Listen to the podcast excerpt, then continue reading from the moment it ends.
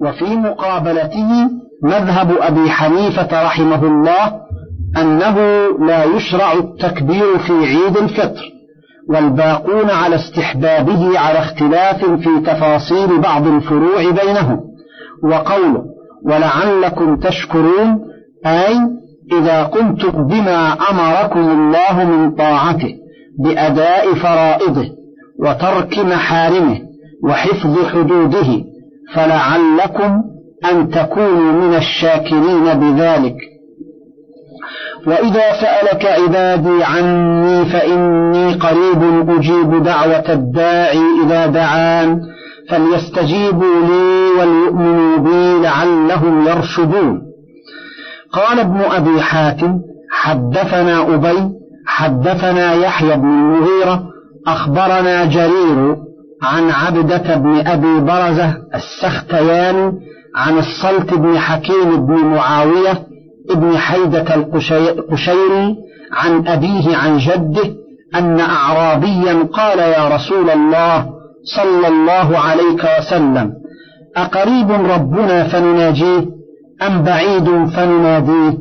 فسكت النبي صلى الله عليه وسلم فأنزل الله وإذا سألك عبادي عني فإني قريب أجيب دعوة الداعي إذا دعان فليستجيبوا لي وليؤمنوا بي. إذا أمرتهم أن يدعوني فدعوني استجبت. ورواه ابن جرير عن محمد بن حميد الرازي عن جرير به. ورواه ابن مردويه وأبو الشيخ الأصبهاني من حديث محمد بن أبي حميد عن جرير به. وقال عبد الرزاق أخبرنا جعفر بن سليمان عن عوف عن الحسن قال سأل أصحاب رسول الله صلى الله عليه وسلم أين ربنا؟ فأنزل الله عز وجل وإذا سألك عبادي عني فإني قريب أجيب دعوة الداعي إذا دعان. الآية. وقال ابن جريج عن عطاء أنه بلغه لما نزلت وقال ربكم ادعوني أستجب لكم. قال الناس لو نعلم أي ساعة ندعو فنزلت وإذا سألك عبادي عني فإني قريب أجيب دعوة الداعي إذا دعان. وقال الإمام أحمد حدثنا عبد الوهاب ابن عبد المجيد الثقفي حدثنا خالد الحذاء عن أبي عثمان النهدي عن أبي موسى الأشعري قال كنا مع رسول الله صلى الله عليه وسلم في غزوة فجعلنا لا نصعد شرفا ولا نعلو شرفا ولا نهبط واديا إلا رفعنا أصواتنا بالتكبير.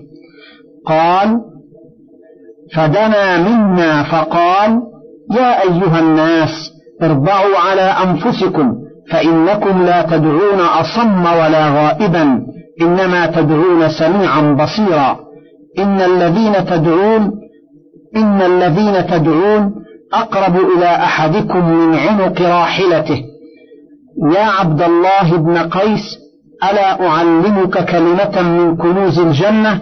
لا حول ولا قوة إلا بالله. أخرجاه في الصحيحين.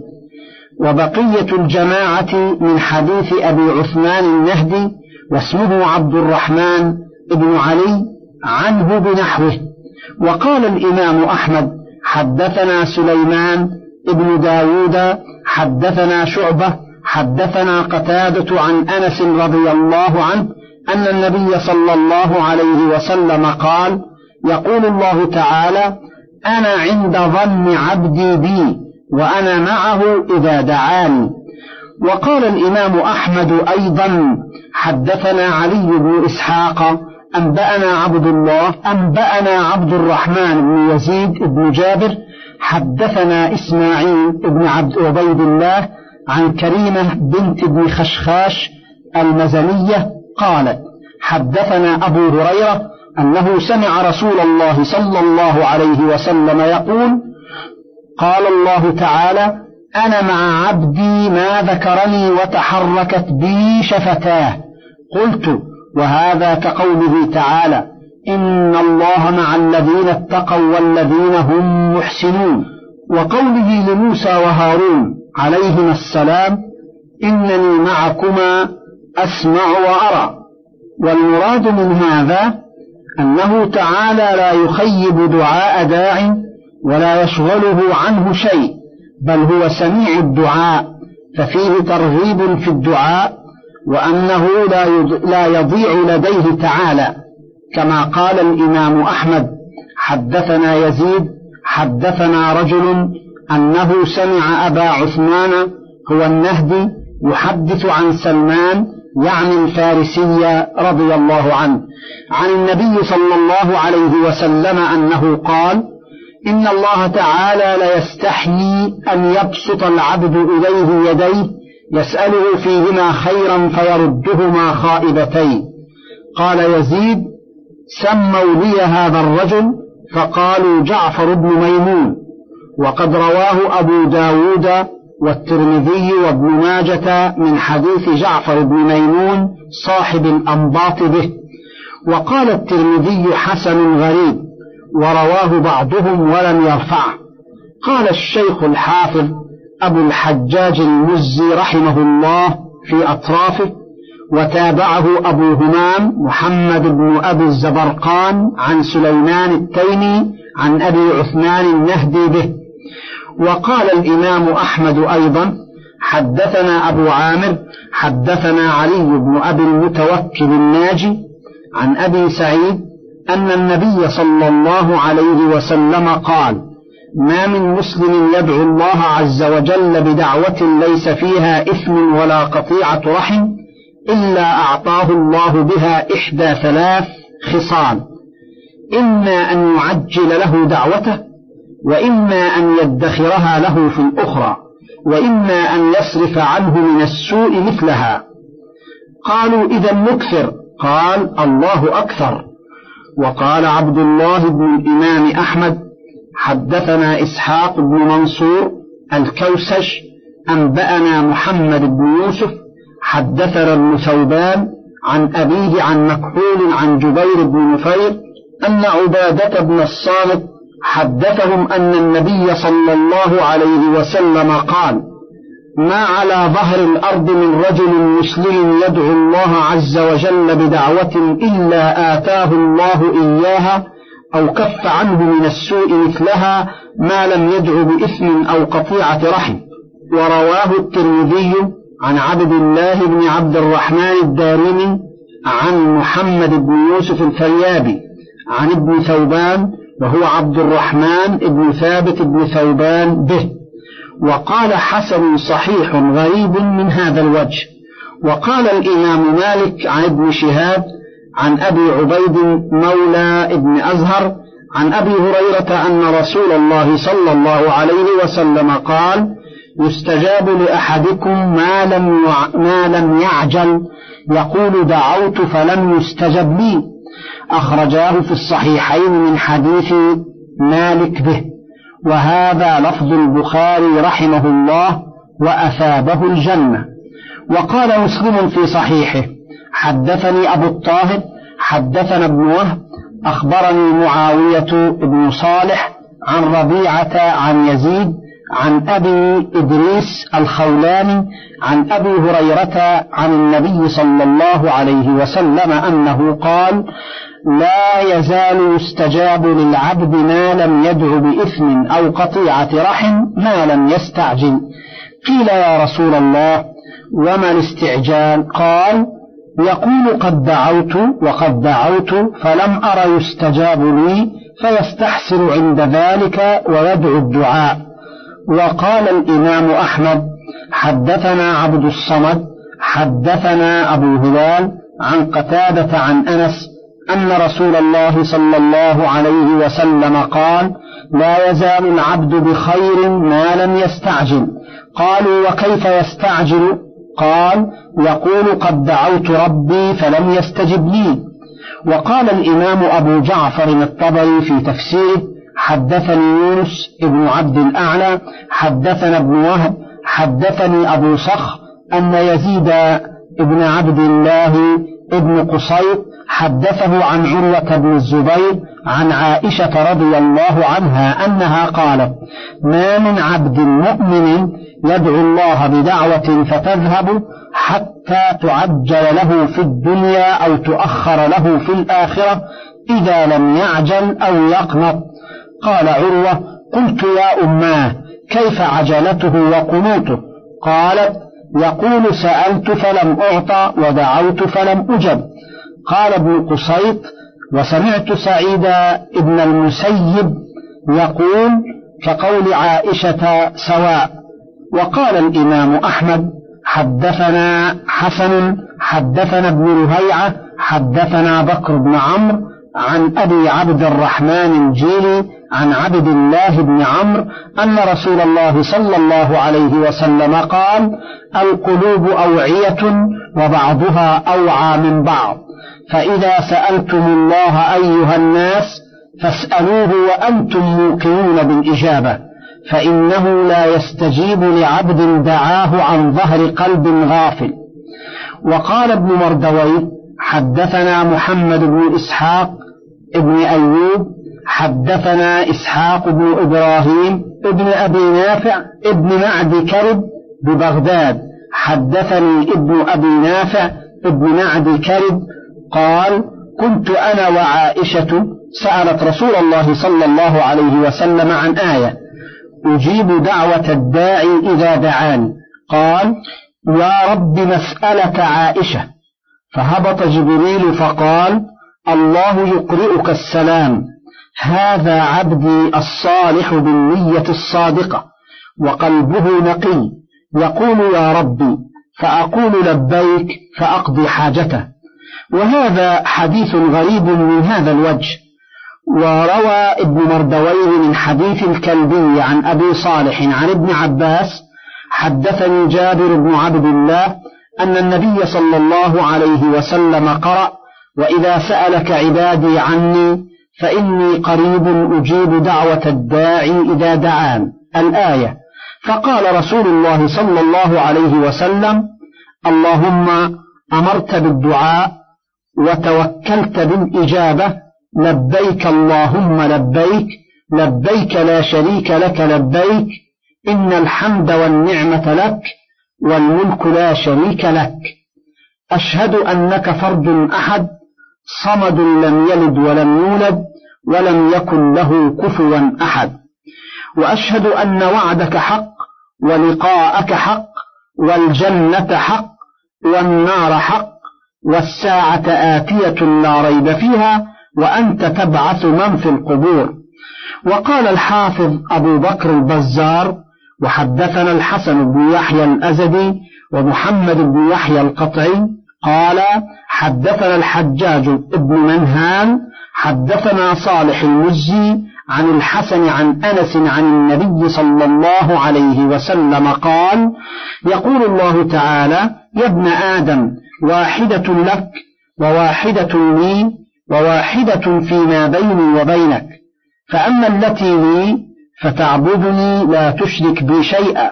وأما التي لك فما عملت من شيء أو من عمل وفيتكه. وأما الذي بيني وبينك فمنك الدعاء وعلي الإجابة.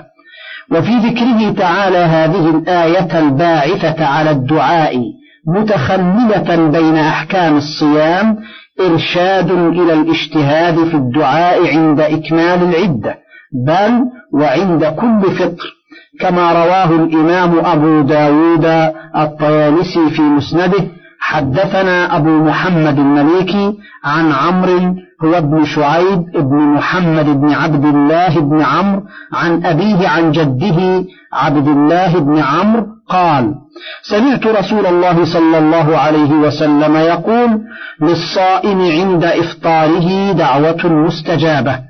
فكان عبد الله بن عمرو إذا أفطر دعا أهله وولده ودعا.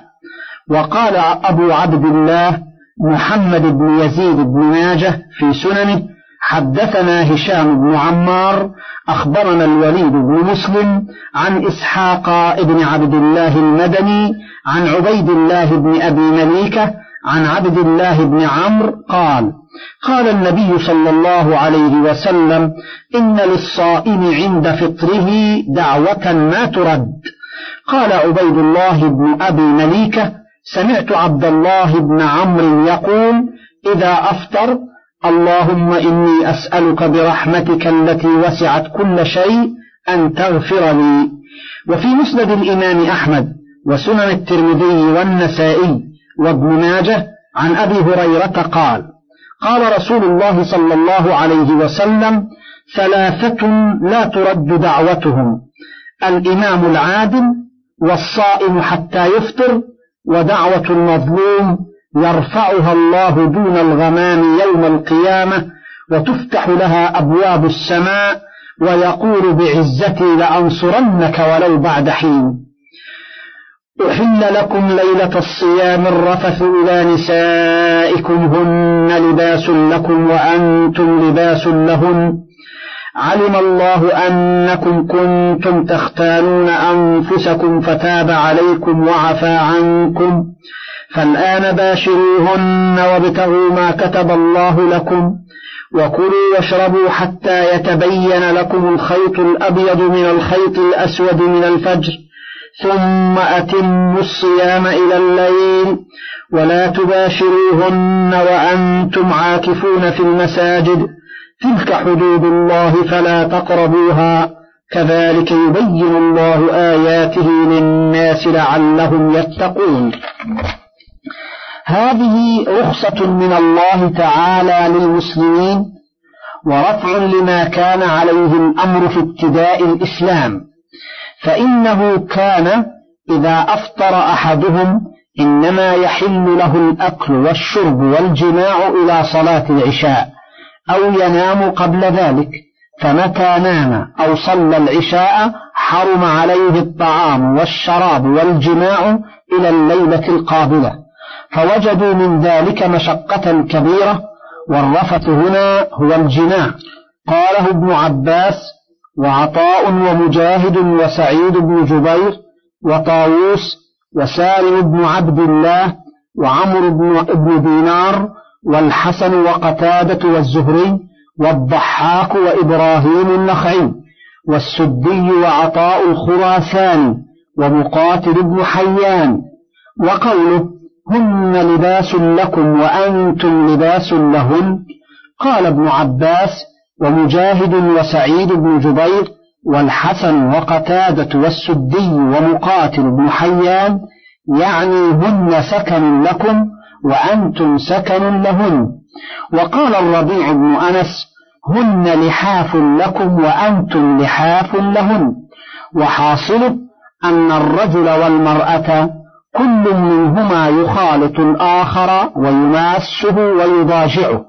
فناسب أن يرخص لهم في المجامعة في ليل رمضان لئلا يشق ذلك عليهم ويحرجوا قال الشاعر إذا ما الضجيع ثنى جيدها تداعت فكانت عليه لباسا.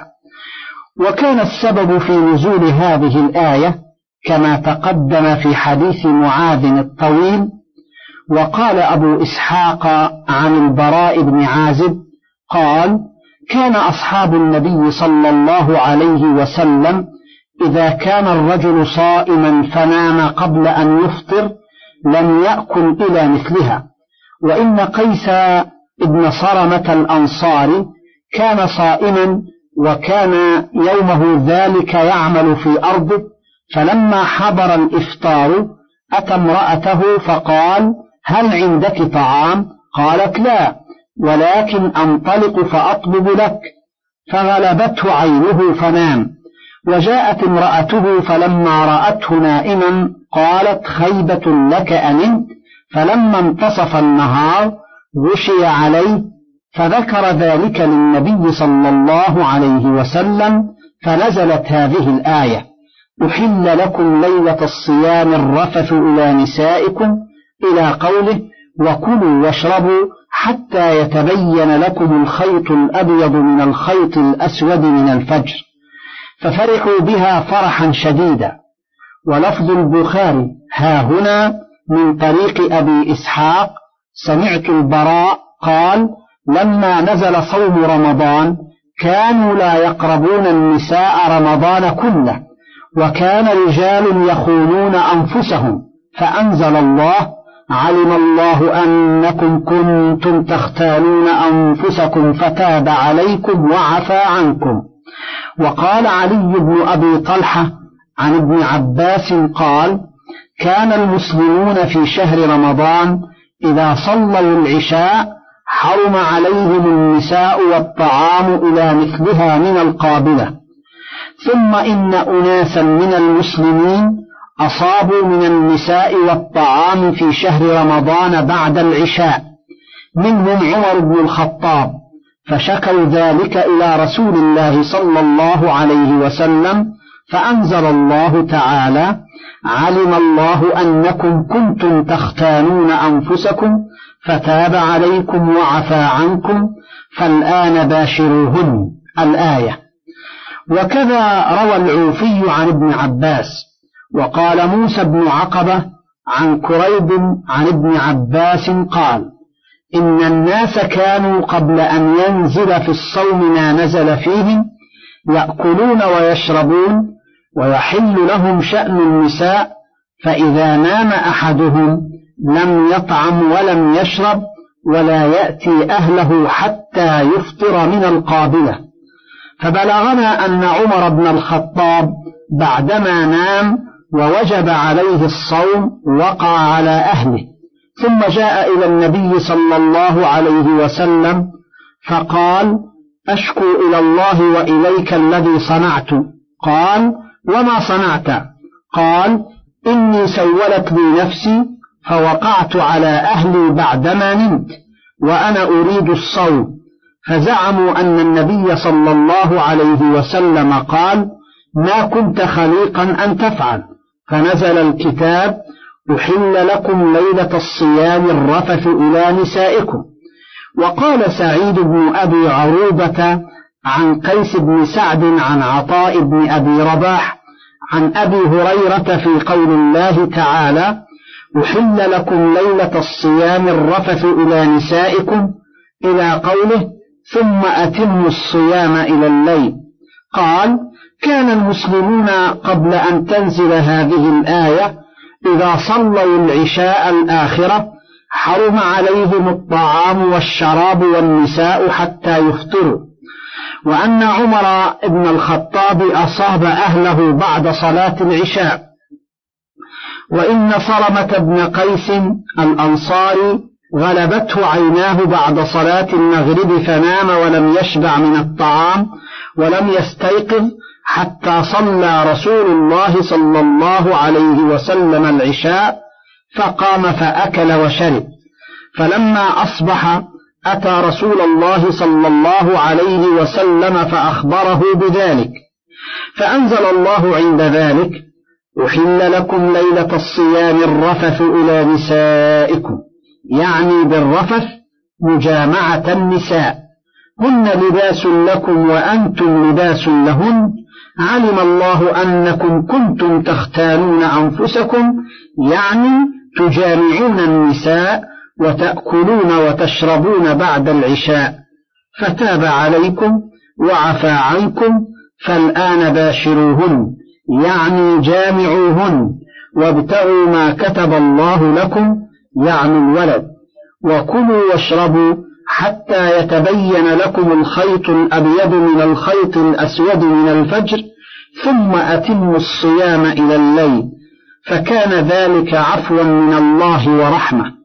وقال هشام عن حسين بن عبد الرحمن عن عبد الرحمن بن أبي ليلى قال قام عمر بن الخطاب رضي الله عنه فقال يا رسول الله إني أردت أهل البارحة على ما يريد الرجل أهله. فقالت إنها قد نامت فظننتها تعتل فواقعتها فنزل في عمر أحل لكم ليلة الصيام الرفث إلى نسائكم. وهكذا رواه شعبة عن عمرو بن مرة عن, عن ابن أبي ليلى به. وقال أبو جعفر ابن جرير حدثني المثنى حدثنا سويد أخبرنا ابن المبارك عن أبي لهيعة حدثني موسى بن جبير مولى بني سلمة أنه سمع عبد الله بن كعب بن مالك يحدث عن أبيه قال كان الناس في رمضان إذا صام الرجل فأمسى فنام حرم عليه الطعام والشراب والنساء حتى يفطر من الغد. فرجع عمر بن الخطاب من عند النبي صلى الله عليه وسلم ذات ليلة وقد سمر عنده فوجد امرأته قد نامت فأرادها فقالت إني قد نمت فقال ما نمت؟ ثم وقع بها وصنع كعب بن مالك مثل ذلك. فغدا عمر بن الخطاب إلى النبي صلى الله عليه وسلم فأخبره فأنزل الله علم الله أنكم كنتم تختانون أنفسكم فتاب عليكم وعفى عنكم فالآن باشروهن الآية. وهكذا روي عن مجاهد وعطاء وعكرمة وقتادة وغيرهم في سبب نزول هذه الآية في عمر بن الخطاب ومن صنع كما صنع وفي صرمة بن قيس فأباح الجماع والطعام والشراب في جميع الليل رحمة ورخصة ورفقا. وقوله وابتغوا ما كتب الله لكم قال أبو هريرة وابن عباس وأنس وشريح القاضي ومجاهد وعكرمة وسعيد بن جبير وعطاء والربيع بن أنس والسدي وزيد بن أسلم والحكم بن عتبة ومقاتل بن حيان والحسن البصري والضحاك وقتادة وغيرهم يعني الولد. وقال عبد الرحمن بن زيد بن أسلم وابتغوا ما كتب الله لكم يعني الجماع. وقال عمرو بن مالك البكري عن أبي الجوزاء عن ابن عباس وابتغوا ما كتب الله لكم. قال ليلة القدر رواه ابن أبي حاتم وابن جرير. وقال عبد الرزاق أخبرنا معمر قال قال قتادة ابتغوا الرخصة التي كتب الله لكم يقول ما أحل الله لكم؟ وقال عبد الرزاق أيضا أخبرنا ابن عيينة عن عمرو بن دينار عن عطاء بن أبي رباح قال قلت لابن عباس كيف تقرأ هذه الآية؟ وابتغوا ما كتب الله لكم. قال أيتهما شئت عليك بالقراءة الأولى. واختار ابن جرير أن الآية أعم من هذا كله. من فضلك تابع بقية المادة.